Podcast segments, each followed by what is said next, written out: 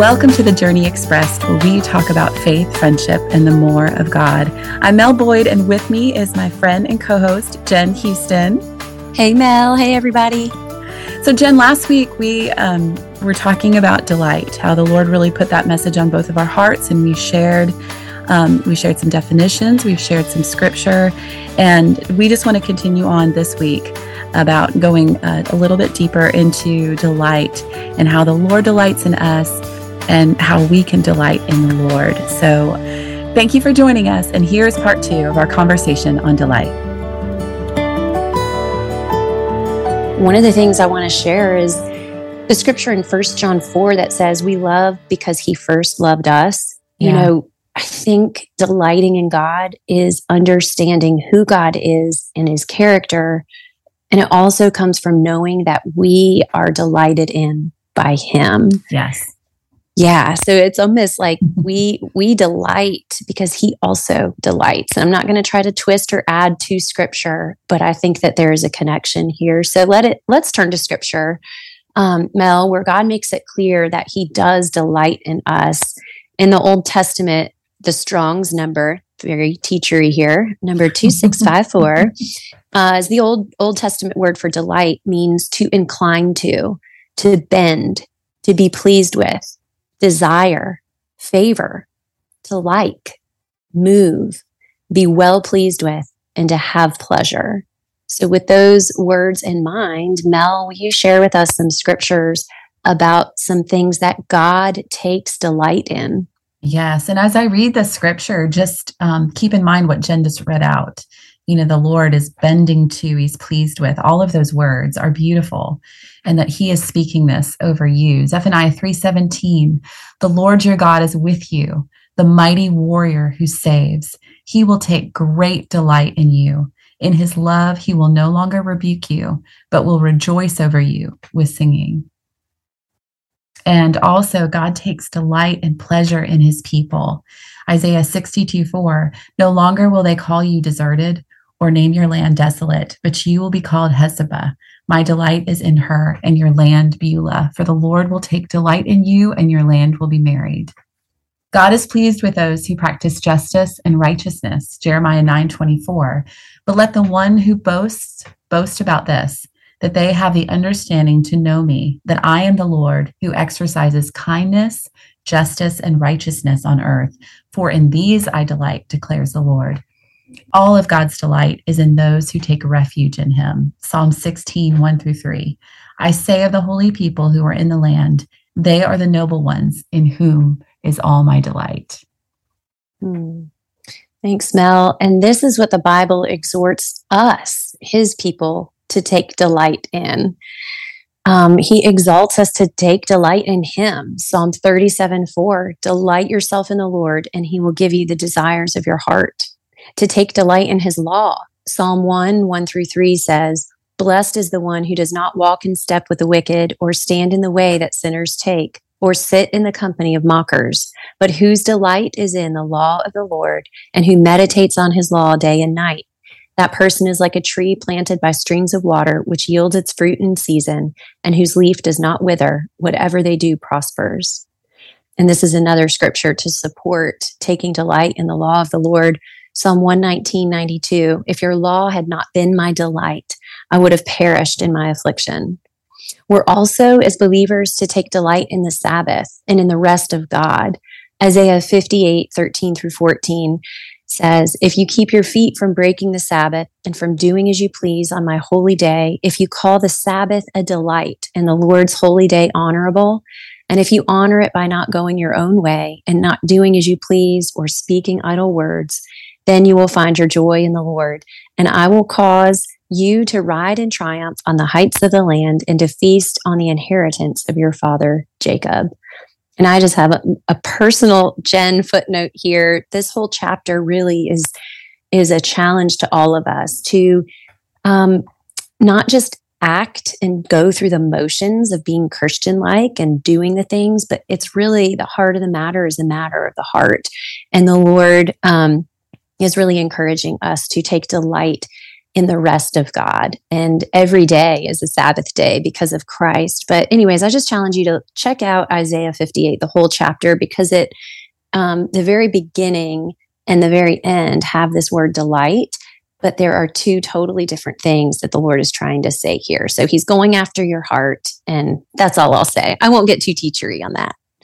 So, one last idea that I'd like to share in this conversation is I believe that our ability to delight in God is actually an act of spiritual warfare, like now more than ever, maybe.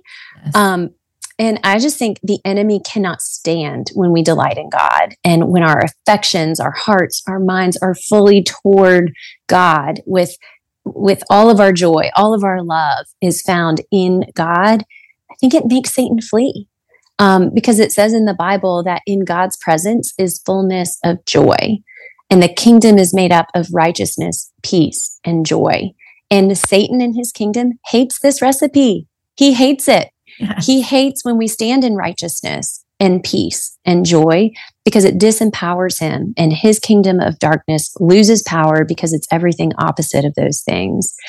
You know, one last thing I'd like to share is this has been a really helpful tool for me um, is the book The Beauty Chasers by our mutual friend Tim Willard. We had Tim on the podcast several episodes ago, and he's written this book um, about really how to see through the lens of beauty and how God is the source of beauty and as believers, we need to train ourselves to hunt for beauty. And I think he shared, he almost called the book The Beauty Hunters, but he went through a process and landed on this title. And um, it's a great tool to enter into delight. When you can behold beauty, it restores a sense of awe and wonder and delight. And Mel, do you have anything you want to share about that? Yeah, I just uh, Chris and I just recently went up to the mountains a few weeks ago, and and that's where I was like, okay, I'm going to open this book and begin to read it in this the surrounding of beauty with my cup of tea, and I began to read it. I'm about halfway through, and that's really what it it does. It, that's what it's been doing for me is bringing an awareness of beauty. Mm. And um, rediscovering really, I mean, God is the source of beauty, but beauty is all around us. We just need some sometimes to be pointed and aware like you just mm. said it too um to to chase after it so he he he really lays that out beautifully in this book yeah well that reminds me of a story actually that happened to me recently because this whole topic is at the forefront of my mind and the conversation we had with Tim. And I follow him on social media now, all the socials. Yes. And I would really encourage our listeners to find him on Instagram or Facebook or whatever the favorite is. Um, and take in these nuggets of truth that he shares because it brings about an awareness, a daily awareness and thoughts of how God um, shows up through beauty. So, a couple weeks ago, I was at the pool with one of my children before school started, and I was just kind of surveying the pool, keeping an eye on my son who had found a buddy and they were playing. And I noticed out of the corner of my eye this dad uh, playing with his daughter in the pool. And I was like, dad of the year. That's awesome. You know, in the pool, um, totally engaging with his daughter. And he threw her up in the air, and she took such delight in this um, exchange of play that it just made me cry. And mm. it was the mm. most unexpected emotion and unexpected reaction to a daughter and a dad taking delight in one another. And i was it was so beautiful. I just started crying. And i texted you and chris and tim and i was like thank you for teaching us to see through the lens of beauty. That's what this feels like and, and this is what's happening. And sunscreen and tears really sting the eyes. But it was just a i loved i loved that. That's how my senses that's how i am beginning to process the world around me. And it's delightful. Yeah. yeah. It's wonderful. That's right. Yeah. We really, um, I've shared this with Tim before too, that it's really, that's a now word of, mm-hmm. you know, in this, in the world that we're living in and just being bombarded every day with different things that are not positive and not beautiful um, you know, that we can, uh, the Lord intends for us to see the beauty and to think on things that are beautiful. That's in Philippians. Mm-hmm. So, yeah. So we'll have yeah. a link to that in our show notes for our listeners. For all of you So we just want to say thank you to all of you to, for listening. We really, Jenn and I, again, felt like this was uh, very important to share this, that the Lord put it on both of our hearts about delight. And I just want to quickly share that you know we we used to have um in past episodes you can listen to those but we had a lock and unlock at the end. You know what does uh, say joy? What does joy lock and what is what is joy unlock? Um but part of that and with this and delight and that definition of delight being um, soft and tender i just wanted to bring up that maybe for some of you you've been hurt. You've been hurt by god you are you have a sense of you're not delighting in god right now. You're there's some unforgiveness so you're not delighting in others. Um, sometimes we even have to forgive ourselves. And because the enemy wants to bring shame from past things and we're not delighting in ourselves. And so i just want to stop and, and we want to take a moment. Jenn's going to pray but just to pray for any of you who are struggling with um like i'm not delighting in god right now i don't even feel like i'm delighting in anything and um, we just want to just encourage you to go back to the scriptures that we've read out and um, and get with God, get with God, get real with God, get before Him. We've talked about that. Sometimes you can have, you can scream it out with God. He can handle it, but th- that is His desire. He delights in you, and His desire is for us to delight in Him.